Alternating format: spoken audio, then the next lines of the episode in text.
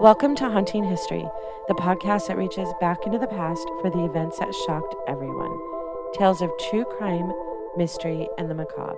And when we're lucky, the stories were true crime, history, and the paranormal me. Now, who doesn't love a good ghost story, right?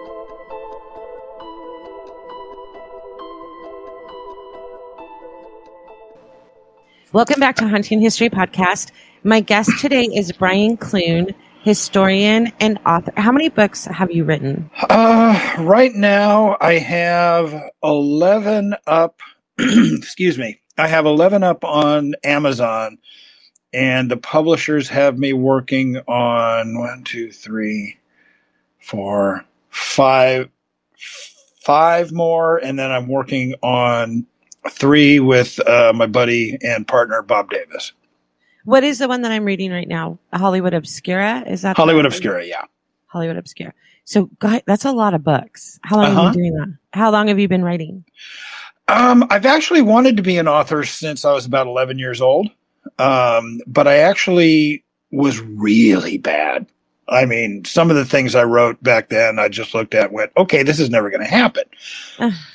Uh, so it's kind of funny. Um, when I started investigating uh, the paranormal, I started writing things down. and I guess I did it as a uh, kind of almost in a book format. So a couple people were looking at it and they were like, you know, you ought to put that in a book. So I did. So, And, and, that's that how was, you got started?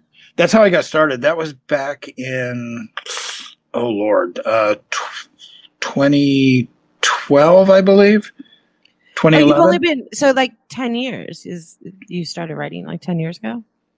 Yeah, give or take. okay. and it, and then my first book was published, which was actually my second book. Uh, my first book that that was published was Ghost of the Queen Mary, and that came out in 2014, if I remember correctly. Oh, wow. So we're here today to talk. You and I met this past weekend in Las Vegas, Mhm. and we are during our conversation. The Black Dahlia came up. So the reason why we're chatting is because you have a different theory, or it, you said it's not your theory. It was someone else's theory. Okay. Correct. So, but you believe in this theory. I do. Okay, and you uh, we did I don't know if you've had a chance to listen, but we did a three three episode series on the Black Dahlia and one of the episodes was specifically about the suspects. And the suspect that you mentioned that you told me about, I'm going to let you talk about him, is someone who is not originally a suspect but has come to light just in like the last like 10 years, right? Um, I believe Mr. Harnisch published it a little more than 10 years ago.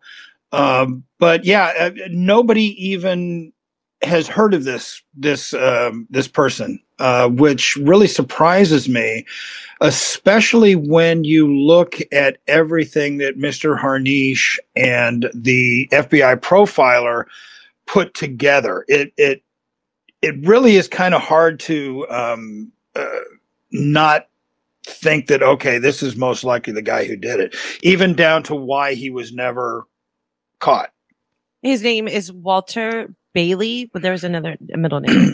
Yeah? D- dr walter alonzo bailey And how old was he when the Black Dahlia was murdered? um he was if i remember right um just in his early 60s And then, and this this author, this the author that you're speaking of, is the one who first even like recommended that he could have been Right. Right now, uh, Mr. Harnisch, Larry Harnisch, uh, he is a retired Los Angeles Times investigative reporter, and he had gotten together with an FBI profiler uh, because when he f- when when Mr. Harnisch first uh, started reading about the Black Dahlia, uh, he, like a lot of other people who who have delved into the case, just got really deeply involved with it and um, couldn't get it out out of his mind, and he just started, you know, doing nothing but research. And then when he finally retired, is when he got together with the uh, uh, FBI and uh, came up with uh, the suspect of uh, Mr. Bailey. And one of the one of the ways he did it is by doing something that nobody else really had and that was checking out the um, uh, properties in uh, Leimert Park where Elizabeth Short's body was, uh, for a better word, dumped uh, after she was she was murdered, and she or I'm sorry, he he came across uh, Mr. Bailey uh, when they they started delving into who lived in the area, and because he was a prominent doctor um, and had worked at not only a hospital uh, as a surgeon, but also a, um, I believe it was USC, if I remember correctly, uh, teaching. Uh, uh, he started to, to, to check into that because of the way her body was found everybody knew that it was most likely somebody who was either, and w- I, I always got a kick out of this. They said it was either somebody who was familiar with surgery or who was a butcher. And by butcher, I mean an actual, you know, somebody who cut up meat. Those were the those were the two prevailing theories. Um, so, because this man was living in Leimert Park and he was a surgeon, they started to uh, check into the man's life. And it turns out that um, Elizabeth Short's sister was actually married at uh, Dr. Bailey's house. And uh, they lived on Norton Street, which is uh, one block from where the body was discovered. Bailey was actually kicked out of his house a little while later uh, because his wife had found out that he was having an affair the affair kind of destroyed his life because not only was he um, losing his wife, his house, it started to affect his job. He was uh, fired from teaching. He was then fired from the hospital. And basically, the only thing he had left was his um, practice, which uh, his office was right around the corner from the Biltmore Hotel, which is the last place that uh, Elizabeth Short was uh, seen alive. Is do we know if Elizabeth was at her sister's wedding at his house? Um, you know, it it it doesn't say that she was, but it is assumed. So it, it doesn't actually, you know, specifically say that uh, Elizabeth Short was there, but the entire family was. So it is assumed that uh, Elizabeth was as well. So that's interesting. This this reporter, retired reporter, just started checking out all the different residences around. I'm so curious how he hit on the fact that that was where Elizabeth's sister got married too. Like, well, this was oh. way before the time that you could have just looked these things up on the internet. You know what I mean? Well, so there are records, um, marriage records, and things like that. And once he found out that there was a doctor, and a lot of it comes from what the FBI profiler was was telling him. Uh, was that uh, the way the body was positioned, um, where it was, and the whole um, crime scene, shall we say, appeared to the FBI profiler as if there was a personal reason for it to be there. They didn't know what it was, but it was almost as if it was a warning. At least this is what the FBI profiler said. And so, because of that, that is what prompted the FBI and uh, Mr. Harnisch into looking at who lived in the area. And then, okay, so the connections to Dr. Bailey is that he lived within just a block or so of where her body was found. Correct. Her sister had been what a year before married at his house. Um, it was it was a couple years before, yes. And then he was a doctor, which fits definitely the profile. He was clearly going through a rough time in his life. He was losing everything. Mm-hmm. And his office and we are assuming that that Elizabeth knew him personally. We're assuming that, correct? We don't correct. know for fact, but it's it's surmised that she could have when Manley dropped her off at the Biltmore Hotel. That we're surmising that he that she could have have called the doctor just because he was right around the corner. She didn't have any money. We knew that. So she could have called the doctor and said, or even just walked over to his office, right? Uh, well, there there are also records that show that uh, Bailey himself had often rented rooms at the Biltmore Hotel, so he could have already been at the Biltmore. They could have ran into each other. They, they could have r- run into each other, or she could have given him a call. Uh, no one's really quite sure. She was supposedly at the Biltmore to meet her sister, so her and her sister could then travel to Chicago, where her sister lived. Um, and I mean, there there's there are definitely a lot of assumptions. You know, one of the assumptions is that uh, possibly her sister had called um, Dr. Bailey to look after um, Elizabeth b- before she got there. But again, that's an assumption. Well, wouldn't that have come out though? I mean, I'm assuming the police spoke to her sister. Why did her sister not show up that day? Do we know? We do not. Um, it could have been um, Elizabeth just. Elizabeth, yeah, uh, uh, Elizabeth did tend to, shall we say, exaggerate and um, make things up.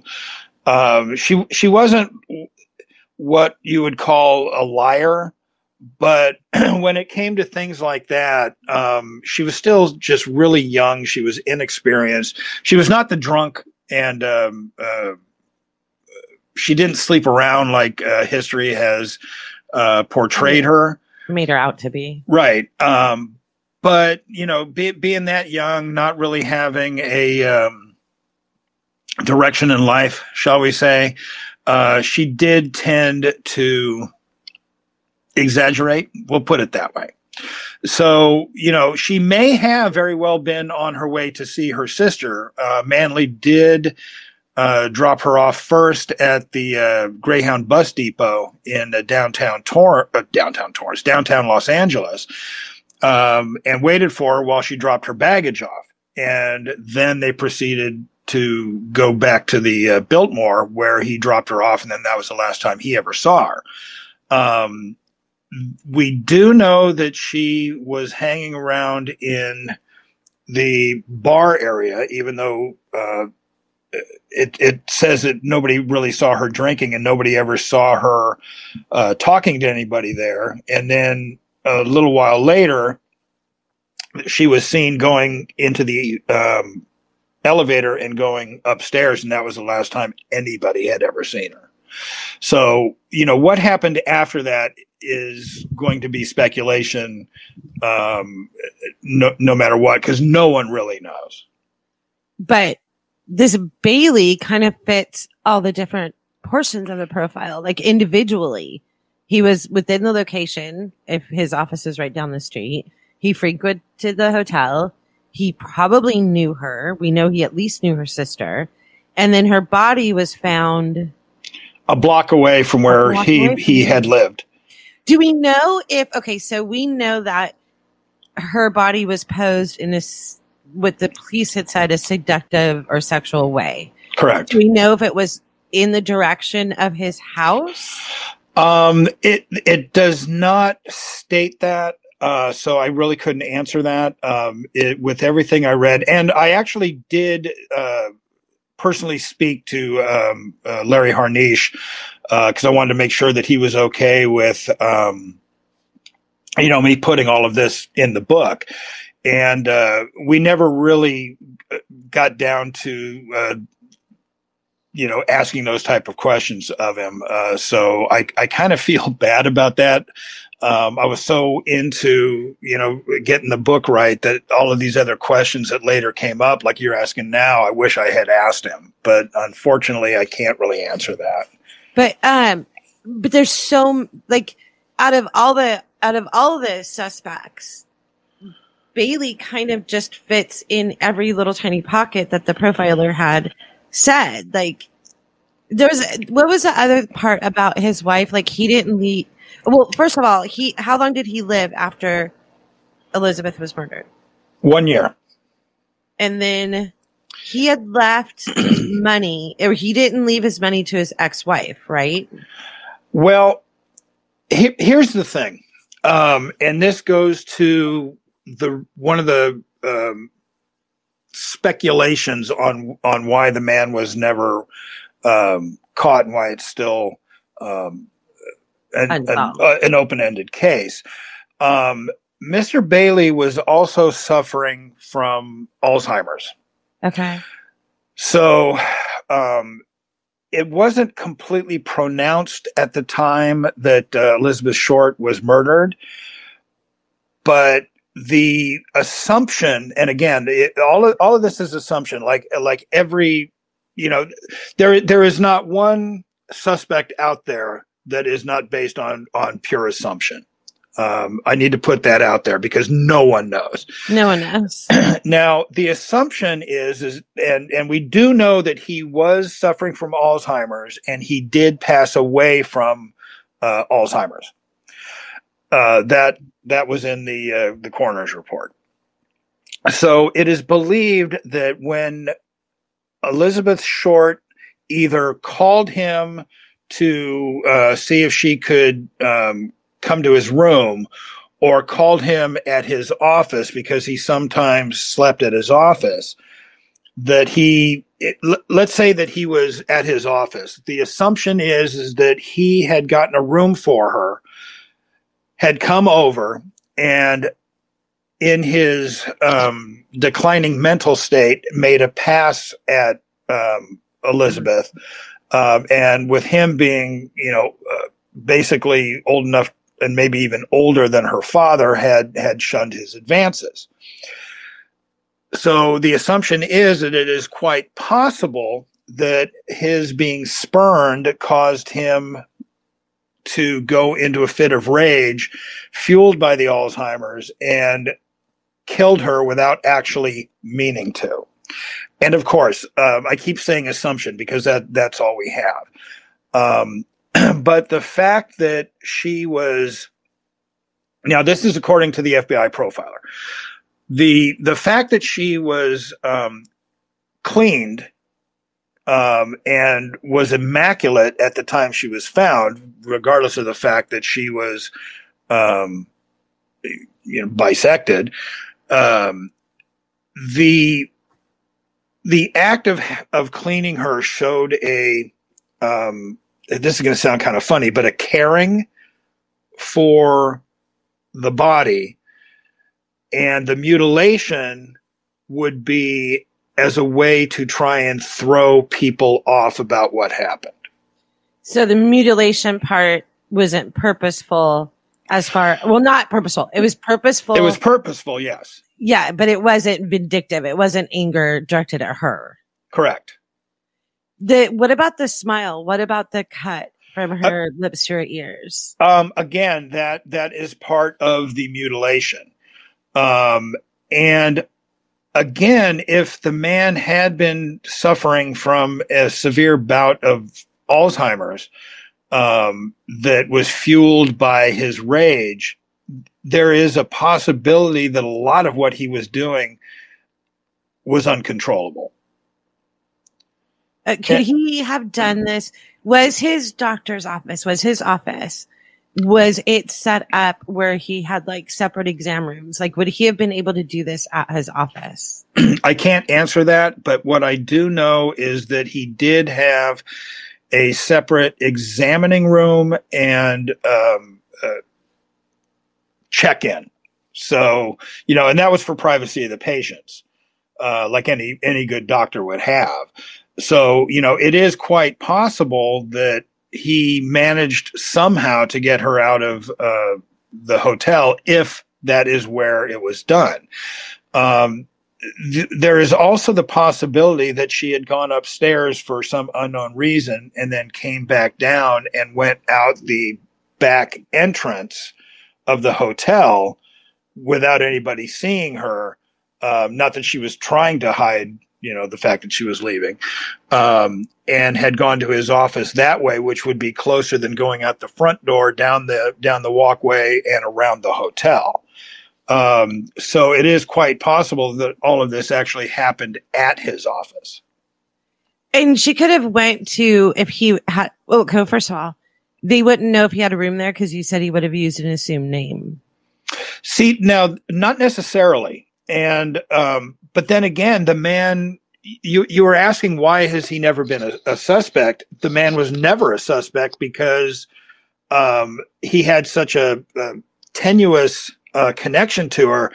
What what the police were doing is they were looking at all of the people that were in her notebook, or I'm sorry, her uh, her, her phone book. book, her address book, um, and with all of these other phone calls coming in with people, um, you know, saying I did it, I did it, and all of these people that they had to uh, you know, either dismiss out of hand or you know run a, a brief check to see if they were were telling the truth.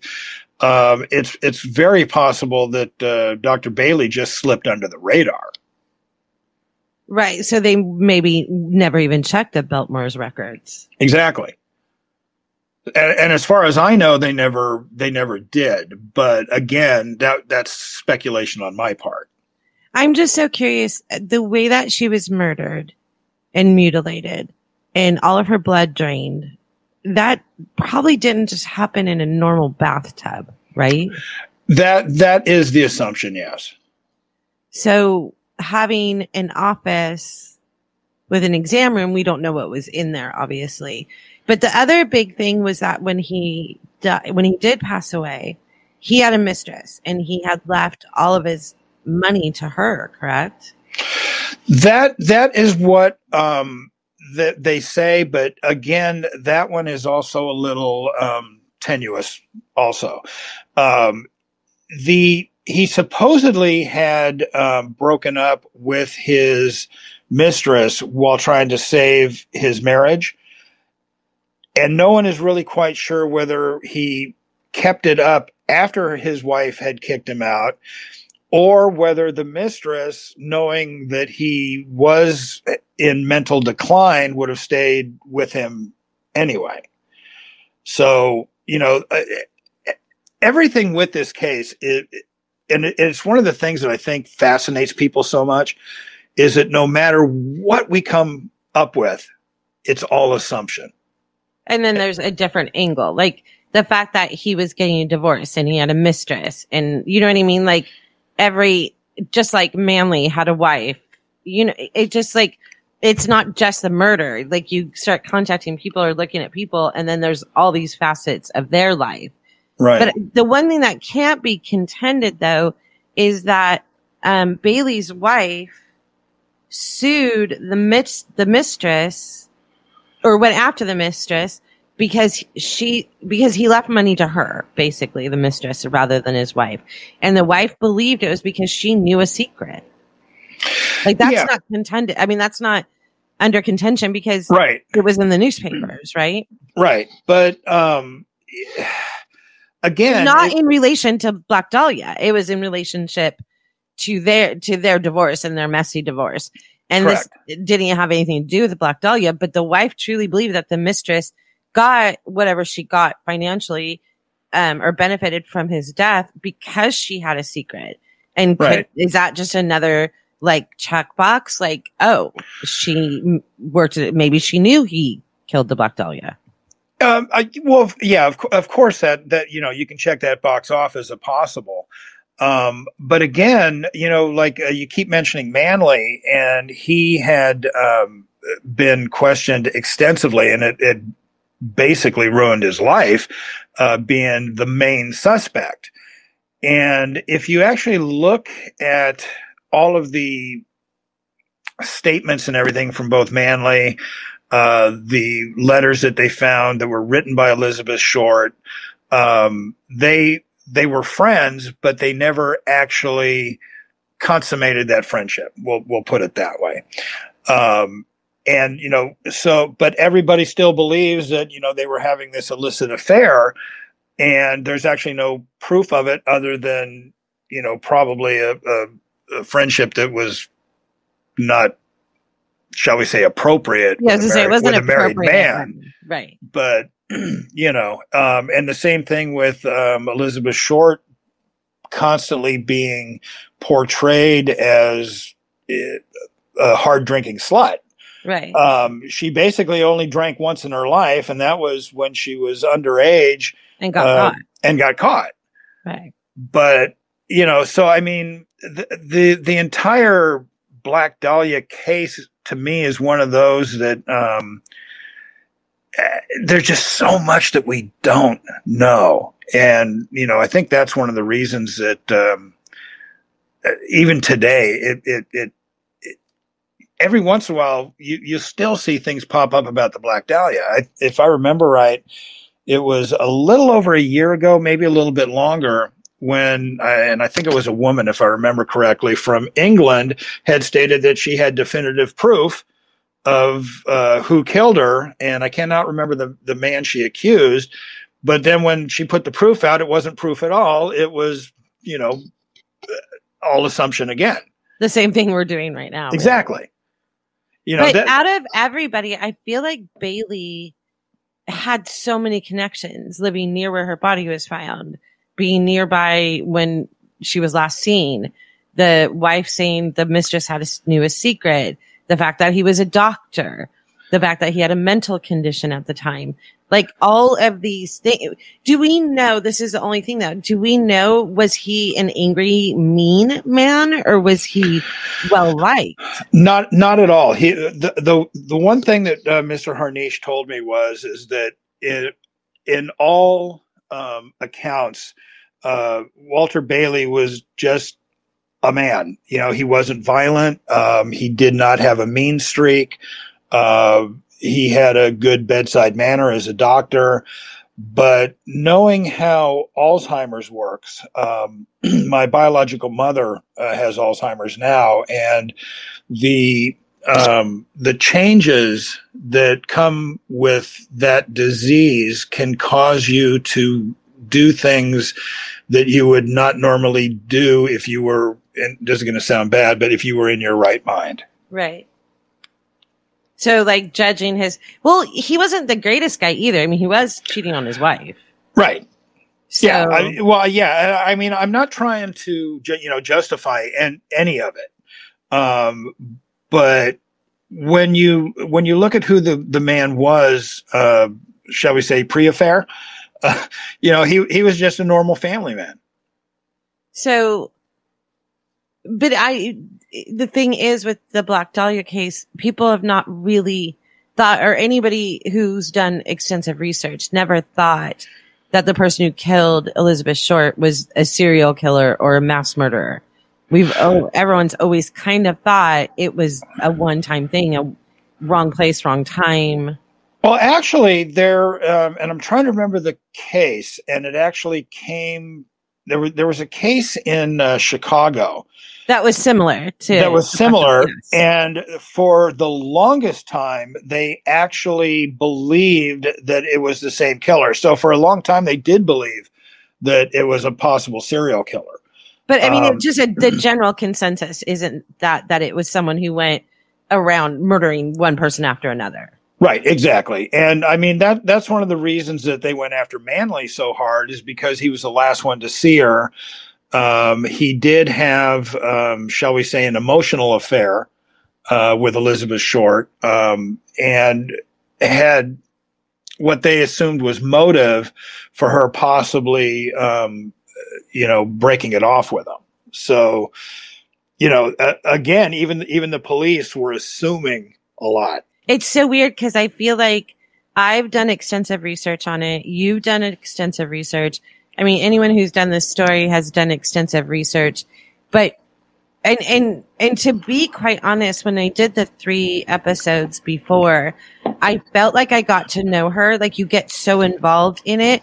But even doing that, we cannot imagine in any way, shape, or form what it had been like for Manley living in it. Like we're so distant from it, even though we're doing all this and we're involved in the story you know, many, many years later, we still cannot really commiserate with what he was going through at that time and how much attention was on it. Do you know what I'm saying? Because like it did affect him for the rest of life. I don't. He was probably never normal again because of being the last person to see her alive. But yeah, like, no, I believe me, I get it. I have often thought of Manley as also being a victim of that crime. Exactly. If he didn't do it, which I've never really kind of believed that he did, Like he's really just not even in my top 10. Right. Um, what his, I guess my point is, is that like we're talking about this m- so many decades later that we can't imagine, like you think of the biggest story in the news right now and it's like whatever story it is, is huge, but it's fleeting because we have social media now and people get all hyped up about a story or a case. And then it, it three days later, it's a history, right? Right. where back then the Black Dahlia case was the biggest case. Like it was in every paper every day for months on end. So like there wasn't a break for him. No one cared about any other case. No Right. one could just scroll through their phone and find something else to be interested in. Back then it was it. That was it, was this case. And the fact that it was never solved and it never will be. Like there's nothing they never found any DNA of the perpetrator on her at all, right? That you know of? Well, back then they weren't looking for DNA. Um, and unless they were to, well, actually, you know, and, and even now, I mean, once DNA technology came out, by the time it, it made it to where we would have been able to definitively identify it, her body was most likely decomposed to the to the point that nothing would have been found anyway. Not to mention the killer had scrubbed her body Right. um, so you know, e- even with DNA technology today, I, it's doubtful that they would have been able to find anything. right. So the Black Dahlia case, we can do this podcast and everybody else can do another podcast or another story or blog or book. It's 150 years from now. Yeah. It's still going to be the same story. Exactly. Um, you know, like one of the things that uh, when I was writing the piece for my book, um, I delved into all of the different um, suspects, and I was amazed at how thin most of them are. Um, you know, you ha- you have the, and I'm not going to mention any names, but you you have the one that most people believe, Oh, good God. I, and I it think is- I talk about that in the episode that it's just, it's not, it didn't happen. No, just, Well, eh, the No. one the one thing I get a kick out of is the picture of Elizabeth Short that the person says is a picture of Elizabeth Short put next to Elizabeth Short is so obviously not her that that throws it out right then and there. well, in, yeah, it, it takes any credence away from the thought that, well, and I'm going to say it, Hodel, Hodel didn't do it. Like it's not, Yeah, no, not even not even close. It's just Um, not. It's ridiculous that it's gotten as much publicity as it has. I'm surprised with as much information that I found and as much reading that I didn't follow up on the Walter Bailey thing.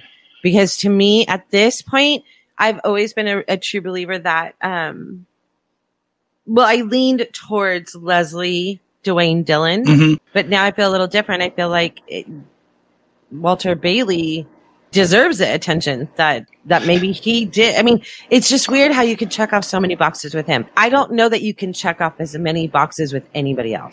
That is one of the reasons that I put this in the book. There there were so many choices that I had and I could have I could have put a bunch of different ones in there.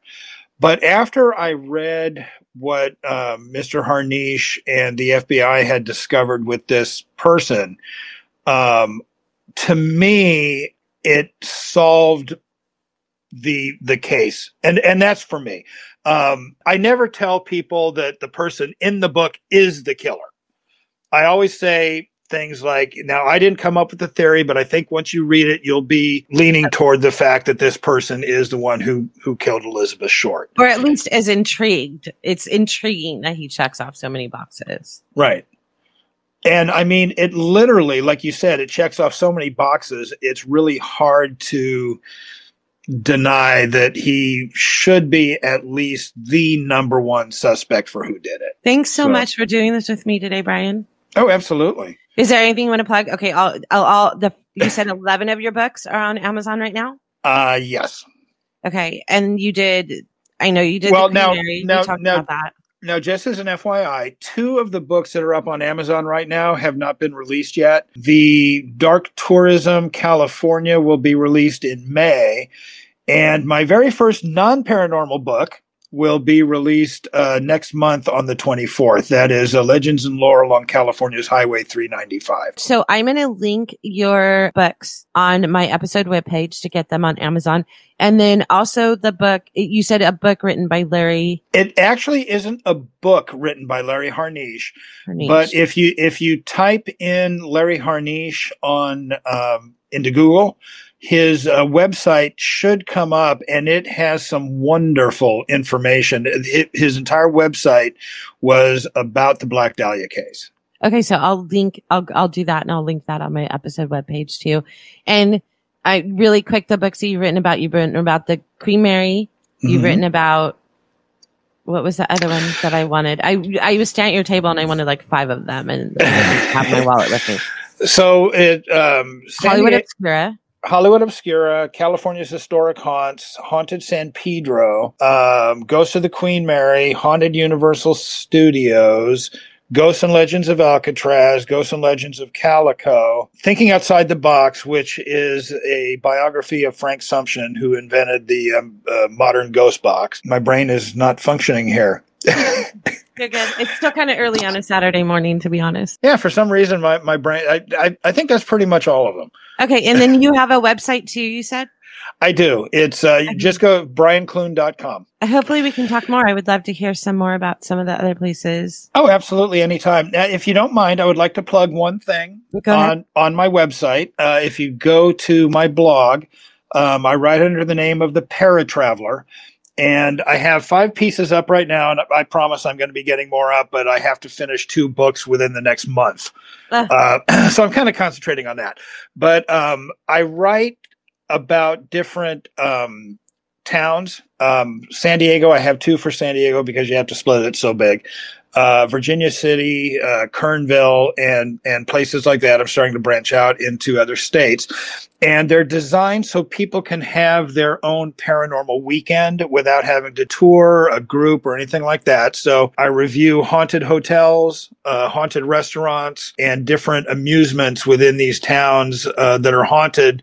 So you can basically just go out, have some fun, have your own paranormal weekend, and uh, hopefully have an experience or two. and learn some history at the same time. Absolutely. Thank you so much. And then stay in touch. We'll talk some more. Thank you so much for having me. I appreciate it. The case of Elizabeth Short's murder will probably not be solved. It won't stop historians or armchair detectives from discussing it.